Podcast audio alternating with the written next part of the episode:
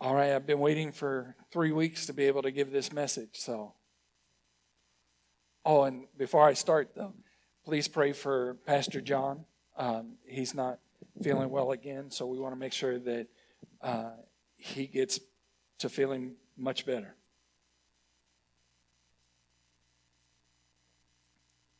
If you'll turn with me to uh, the Gospel of John, chapter 13. John chapter 13. I'm going somewhere else first, but 1 John chapter 1 verse 5 says this. This is the message we have heard from him and proclaimed to you that God is light and in him is no darkness at all. If we say we have fellowship with him while we walk in darkness, we lie and do not practice the truth. But if we walk in the light as he is in the light, we have fellowship with one another, and the blood of Jesus, his Son, cleanses us from all sin. If we say we have no sin, we deceive ourselves and the truth is not in us. If we confess our sins, he is faithful and just to forgive us our sins and to cleanse us from all unrighteousness. If we say we have not sinned, we make him a liar and his word is not in us. Now, I don't want to shock you, but we have to live in reality. I have a love hate relationship with John, the writer, and we're going to work through that.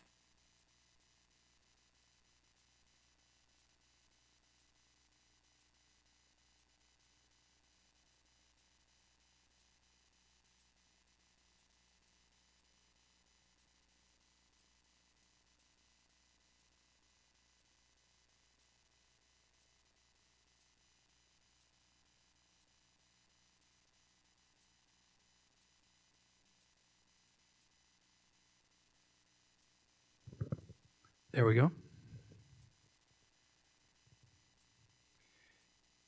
I love how beautiful John paints the picture of love. I mean, it's an awesome picture.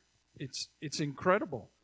It's out of this world. It's breathtaking when you think of how God loves us and what he's done for us to demonstrate his love for us. I mean, it's just incredible. You think of what he's gone through, what Jesus went through to be able to demonstrate that love. And, you know, so John does an incredible job of painting this picture, but he's also the disciple that Jesus loved the most, according to him. so, um, and, and the Gospel of John is all about the love that God has for us. And, and then John continues this theme as he writes his three letters. And when you think about him being uh, secluded on an island and all the torture that he went through. And to think of all the things that he could have spoken to us about, he echoes the truth about the way Jesus is and the love that God has for us. And John begins to make a transition that it's not just, he's not just describing God's love for us, but he takes it a step further and he begins to uh, encourage us in that same direction that we need to love in the same manner that Jesus loved us. And that's a hard thing. In John chapter 13, verse 34, it says this A new commandment I give to you that you love one another. Now, this is Jesus speaking. A new commandment I give you that you love one another just as I have loved you, you also are to love one another. By this, all people will know that you are my disciples if you have love for one another. And so Jesus started this, and you see John working on this same thing because back in verse um, 7, he talks about that we have fellowship with one another, that we love one another. And and so it's important that we understand this and and Jesus is saying that this is the mark that we belong to him. Not that we love God, but that we love one another. You see, that's totally different. I always thought of it as okay, I need to love God. But that's not what Jesus said. let's just make sure. A new commandment I give you that you love one another just as I have loved you. You also are to love one another. By this, by this, he, he, and so nowhere in there does he tell us by this love God. By this he's been he's referring to loving one another. And he says, by this, that's how you're going to be marked as belonging to me. Not that you say that you love God, because everybody can say that. But he said, the real proof that you belong to me is that you have love for one another. Whew. That means that we have to get out of our comfort zone. And we have to be determined, or out of our comfort zone, we have determined what it looks like to belong to God. You know, we, we've always thought, well, I'll just love God and that's it. He'll know. No. He won't know, and the world won't know until we have love for one another. And so God has raised the standard for us that we have love for one another. And so it's all about love, love, love. How sweet that is. And that's the love part. Remember, I have a love hate relationship with John? There's some of his writings that I would like to cross out in my Bible. Because I realize, and here's the hate part, that John, by the inspiration of the Holy Spirit, writes all this stuff about love, and then he expects me and you to do it. He expects us to put it into practice. He expects us to love people like God has loved us through Jesus Christ. He expects me and you to love one another and to look for the best in every person and not to be ashamed to be around them. He expects me and you to actually enjoy being with other people that He has created in His likeness and image. How dare He? Because some of these people that are created in the likeness and image of God, you probably don't want to hang around. But he tells us that we need to.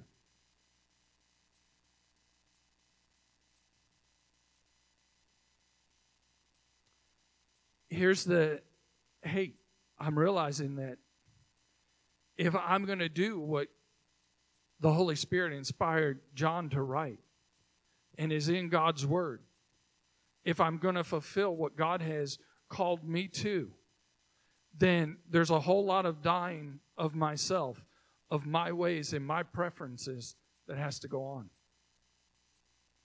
It reveals there's a whole lot of Richard left, and that's hard.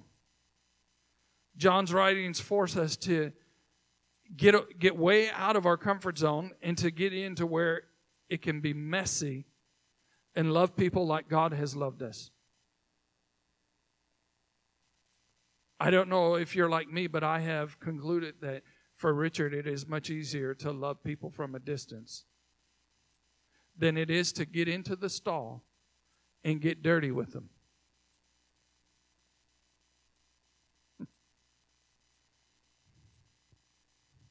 And so, even though Richard doesn't want to get in the stall and get dirty, God says, get in the stall.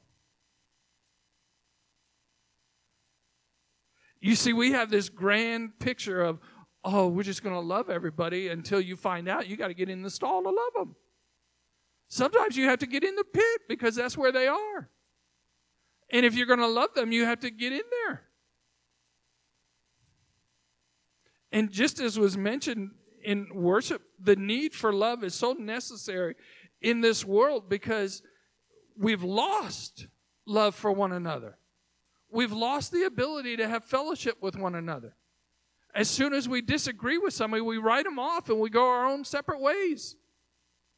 And so it's imperative that the world sees true love.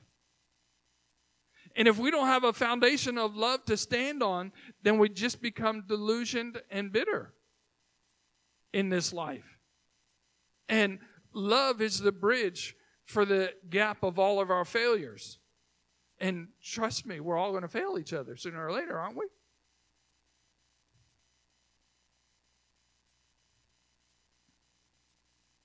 And so we have this notion that John tells us that we're to show that we love God by loving one another. And then we have to deal with sin in our lives. You know, you put the put sin in the equation and it makes it a lot harder.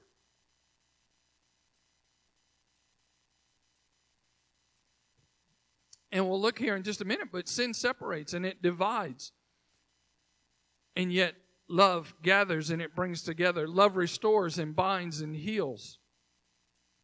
But sin first separates us from God, but then it works its way out and it separates us from the fellowship with one another. We've looked at James chapter 1, and, and we'll look there one more time. James chapter 1, verse 13. James 1:13 says, "Let no one say when he is tempted, I am being tempted by God, for God cannot be tempted with evil. And he himself tempts no one. But each person is tempted when he is lured and enticed by his own desire. Then desire, when it has conceived, gives birth to sin. And when and sin, when it is fully grown, gives brings forth death. So if we're walking in sin, we realize that the result of sin is going to be death. Well, when you go from sin to death, you go a lot of separation, a lot of dividing that is occurring. And so we have to be on our guard at all times so that we don't sin, that we don't enter into that.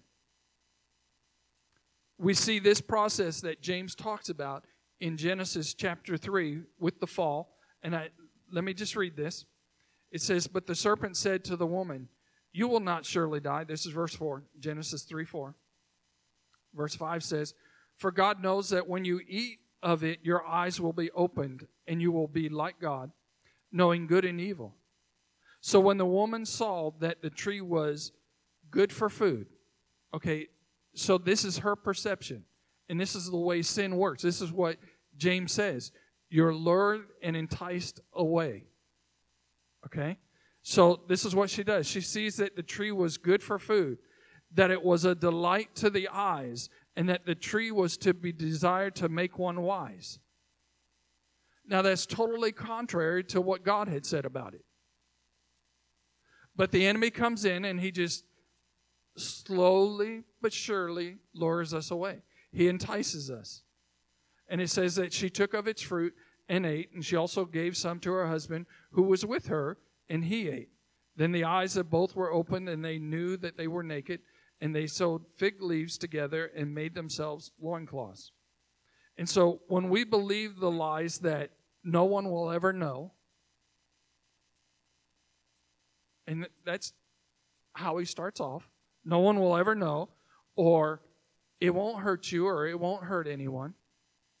When we start believing that, that's how he begins to entice us away and to lure us away.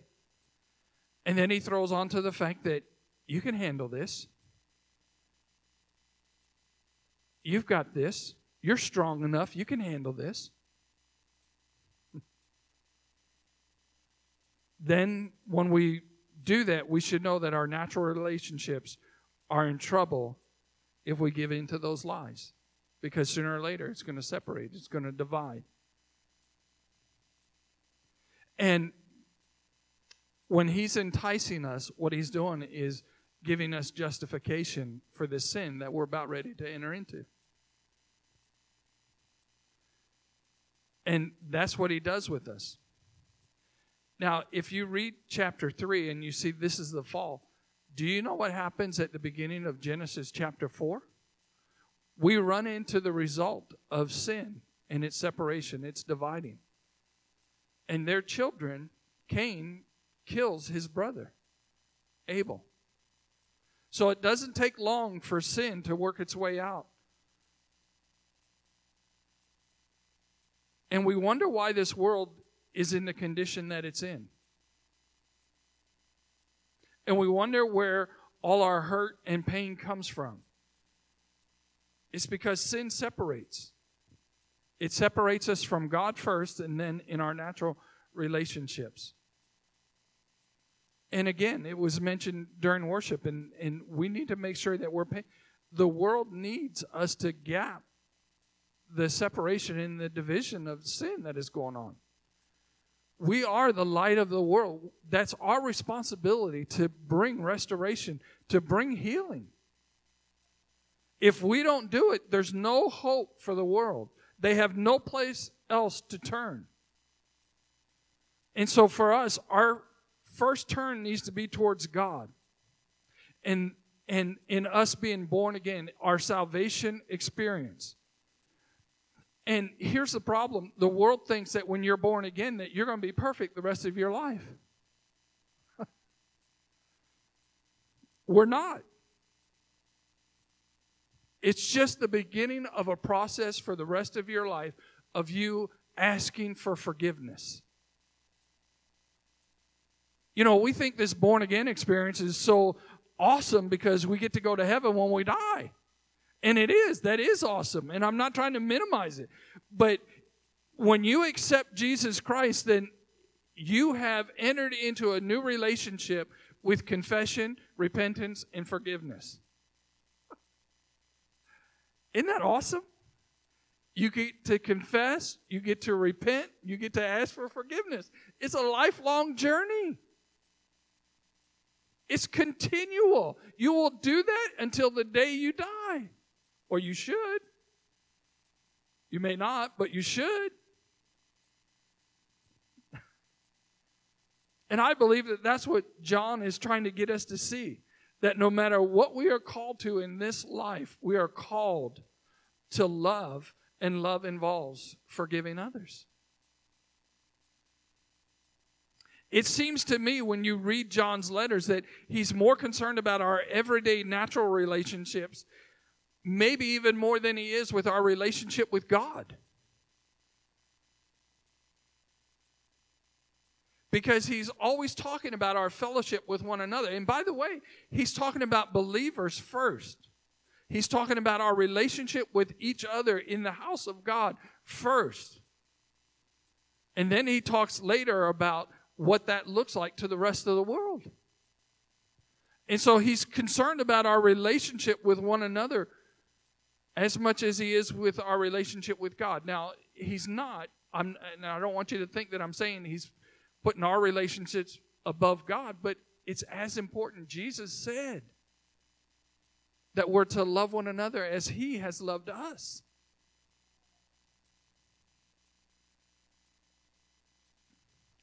You know, we have this notion that salvation and forgiveness is a one and done situation. It's like, you know, and hope, I, I know no man has done this in here, no husband has done this in here. You know, tell your wife, well, I told you I love you on the day that I married you, and if I change my mind, I'll tell you.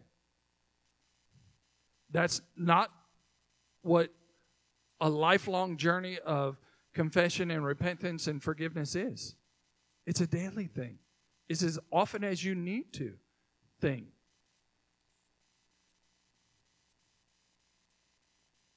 And I don't think that we fully grasp down here in our lives how much God loves us.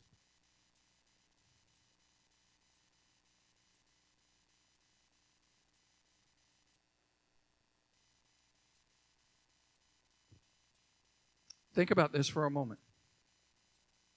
I'm going to give you a Selah moment here. God loves us so much that He will not stop us from sinning if we want to. He will not stop us from doing what is wrong because He loves us that much.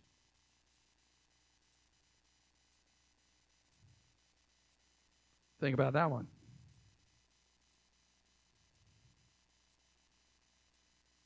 He will let you do whatever you want to do, saved or unsaved, born again, not born again, filled with the Spirit, not filled with the Spirit. He doesn't care.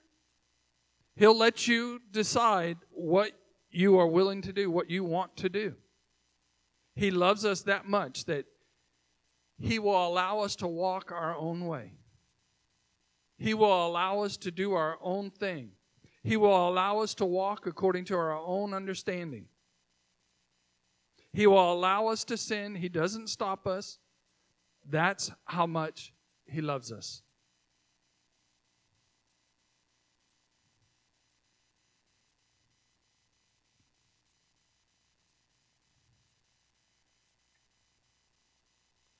But I want to challenge you that this truth does not give us a license to sin. I'm not saying that in, in the least. And we're going to get to, you can turn to Romans chapter 6 if you will, please. It's not a license to sin, it's not a license to do sinful acts. We don't want to take advantage of God's love and His grace and His goodness and His kindness and mercies and all of that. We don't want to take advantage of it. But we have to understand that God loves us that much that He's He will allow us to do the wrong thing. He will allow us to sin because He loves us that much in Genesis 3 6 again, let me just read a portion of this again. Because we're always trying to justify our actions, but sin is sin. In Genesis 3 6. So when the woman saw with her natural eyes that the tree was good for food, and that it was a delight to the eyes, and that the tree was to be desired to make one wise, she took of its fruit and ate.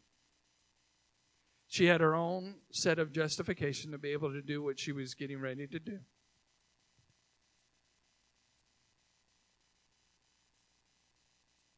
We, as this church, are the light of the world.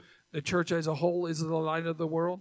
There has to be a switch over from our old way of living in sin to God's new way of living according to His Word, according to His principles, according to His ways, according to the promptings of the Holy Spirit. And that brings us to Romans chapter 6 because there's got to be something in us that once we get saved, we have to cross over. We have to make a change to where our life that we're living is different from the time that Jesus found us.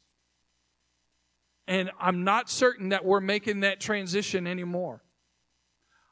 I'm not certain that we're willing to go the distance to be able to become all that God has for us. We're more concerned about our feelings and about how people perceive us and everything else rather than what does God think about your life? What does God think about the way that you're living?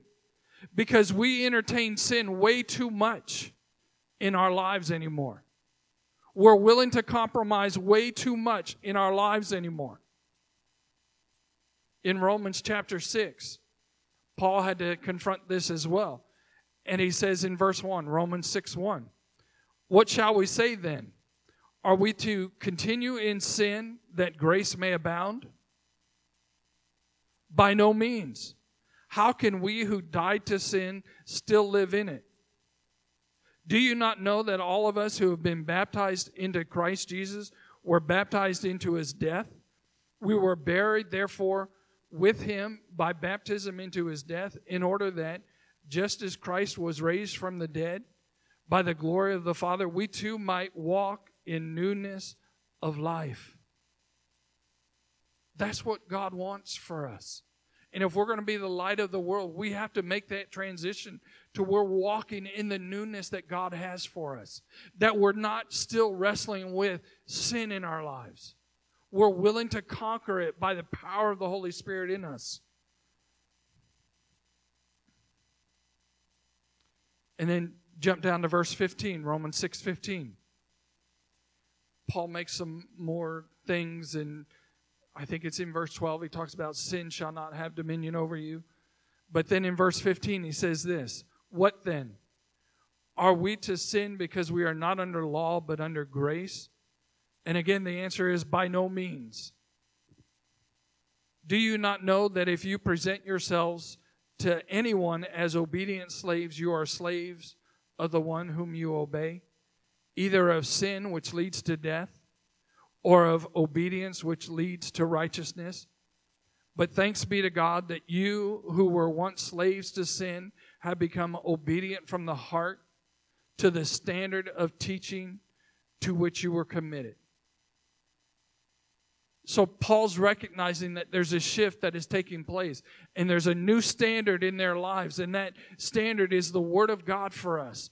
And we need to make that transition. We need to make that shift as well.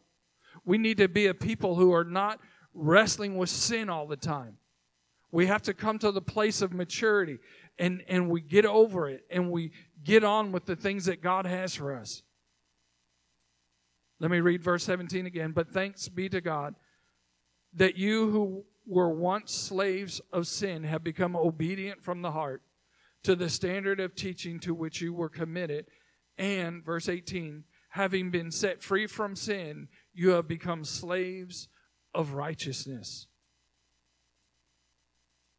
That's the transition that we need to make, that God desires for us to make. That we become slaves of righteousness just as much as we were slaves to sin, which Listen to me. When you were a slave to sin, you didn't even have to think about sinning, it was just natural. And so when we become slaves of righteousness, we have walked with God so much, we have continued on the path with God so much that it's not even hard for us to think about what does it mean to be a slave to righteousness.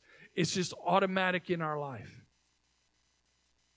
And yet we have to understand that in this new life, when we fail, and we will fail, then we need to be quick to confess, quick to repent, and quick to ask for forgiveness and turn back to God and continue to grow with Him.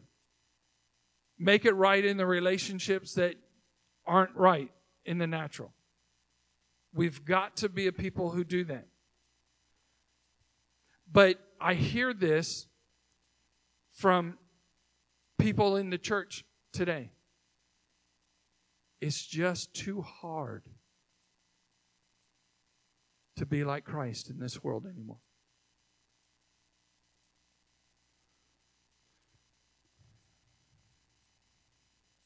So let me invite you to Titus chapter 2. Titus chapter 2.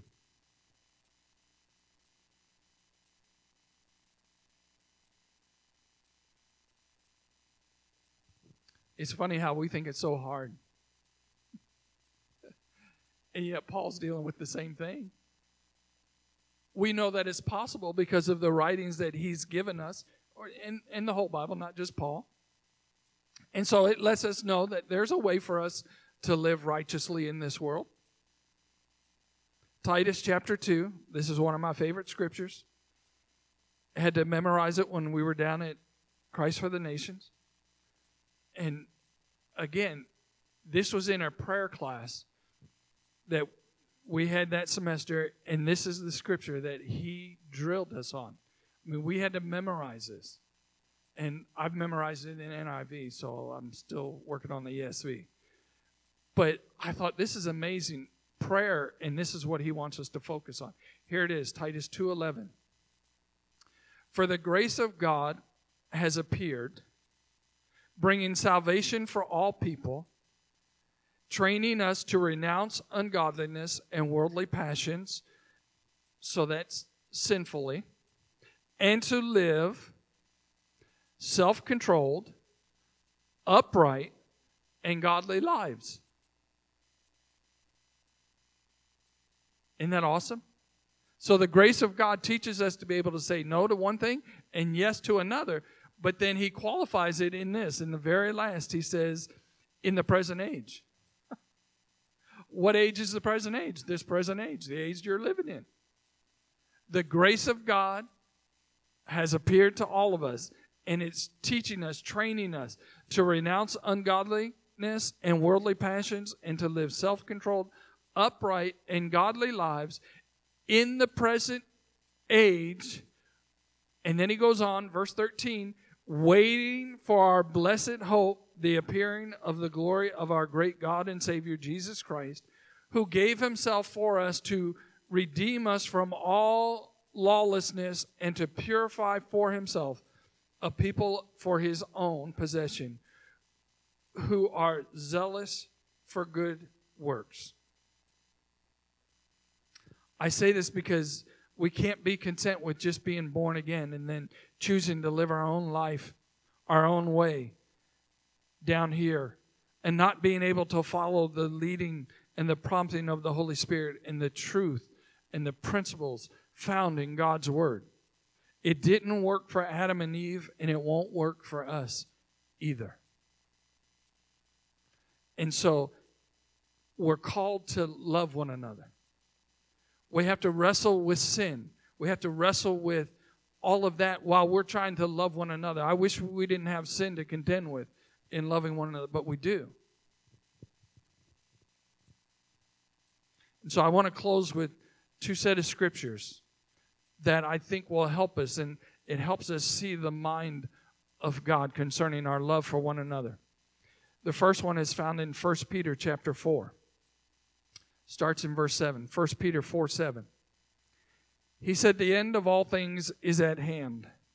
Therefore, be self controlled and sober minded for the sake of your prayers.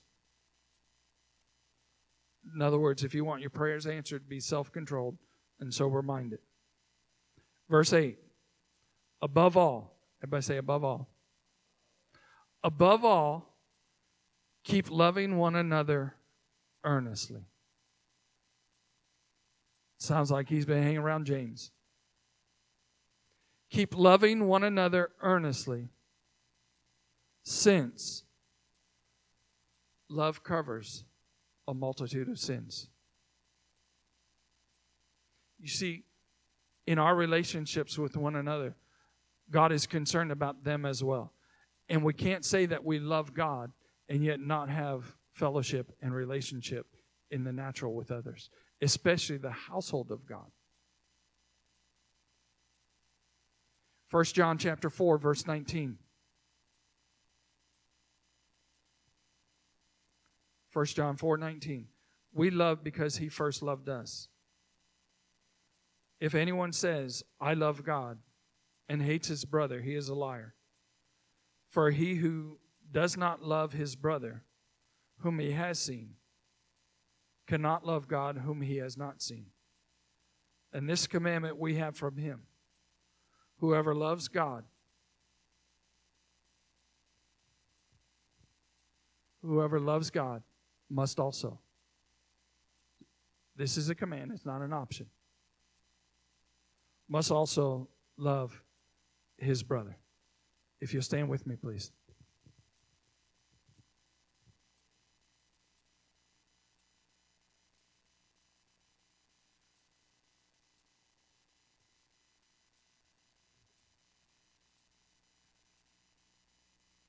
You see, in our relationships with one another, because we are human, because we have this treasure in jars of clay, we are going to fail one another. There's no doubt about that. But even in the midst of us failing one another, even in the midst of us sinning and causing hurt and pain to one another, God is concerned about our relationships with one another. And He wants our relationships to be whole again, to be restored. And this morning we're seeing that the way to do that is to make sure that we engage in loving one another as He has loved us.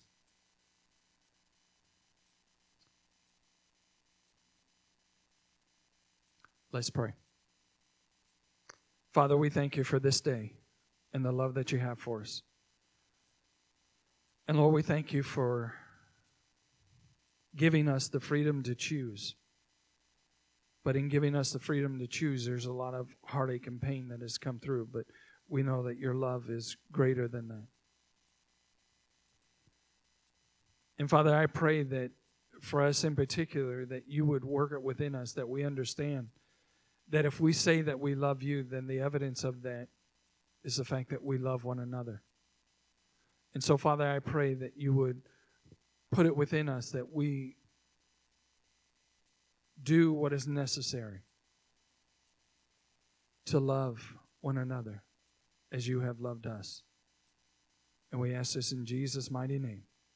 Amen. amen. All right. Great assignment. Go love one another.